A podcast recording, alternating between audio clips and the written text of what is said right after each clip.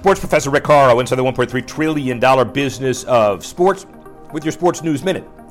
University of Kentucky men's basketball set to track lower body muscle fatigue with their partnership with Strive Sports Wearables. The sensor device uses technology sewn into compression shorts to analyze muscle activity in an athlete's hamstrings, glutes, and quadriceps. By monitoring muscle performance in non game settings, team hopes to minimize injuries due to muscle fatigue and use data to inform coaches on when players recovering from injuries are ready to return to play.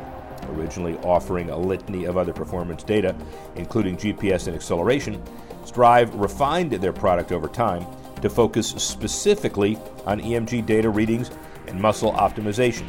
Strive has previously depart, uh, partnered with Les Spellman's Performance and equipped the Dominican Republic national baseball team with Strive compression apparel. Sports professor Rick Horrow, Sports News Minute.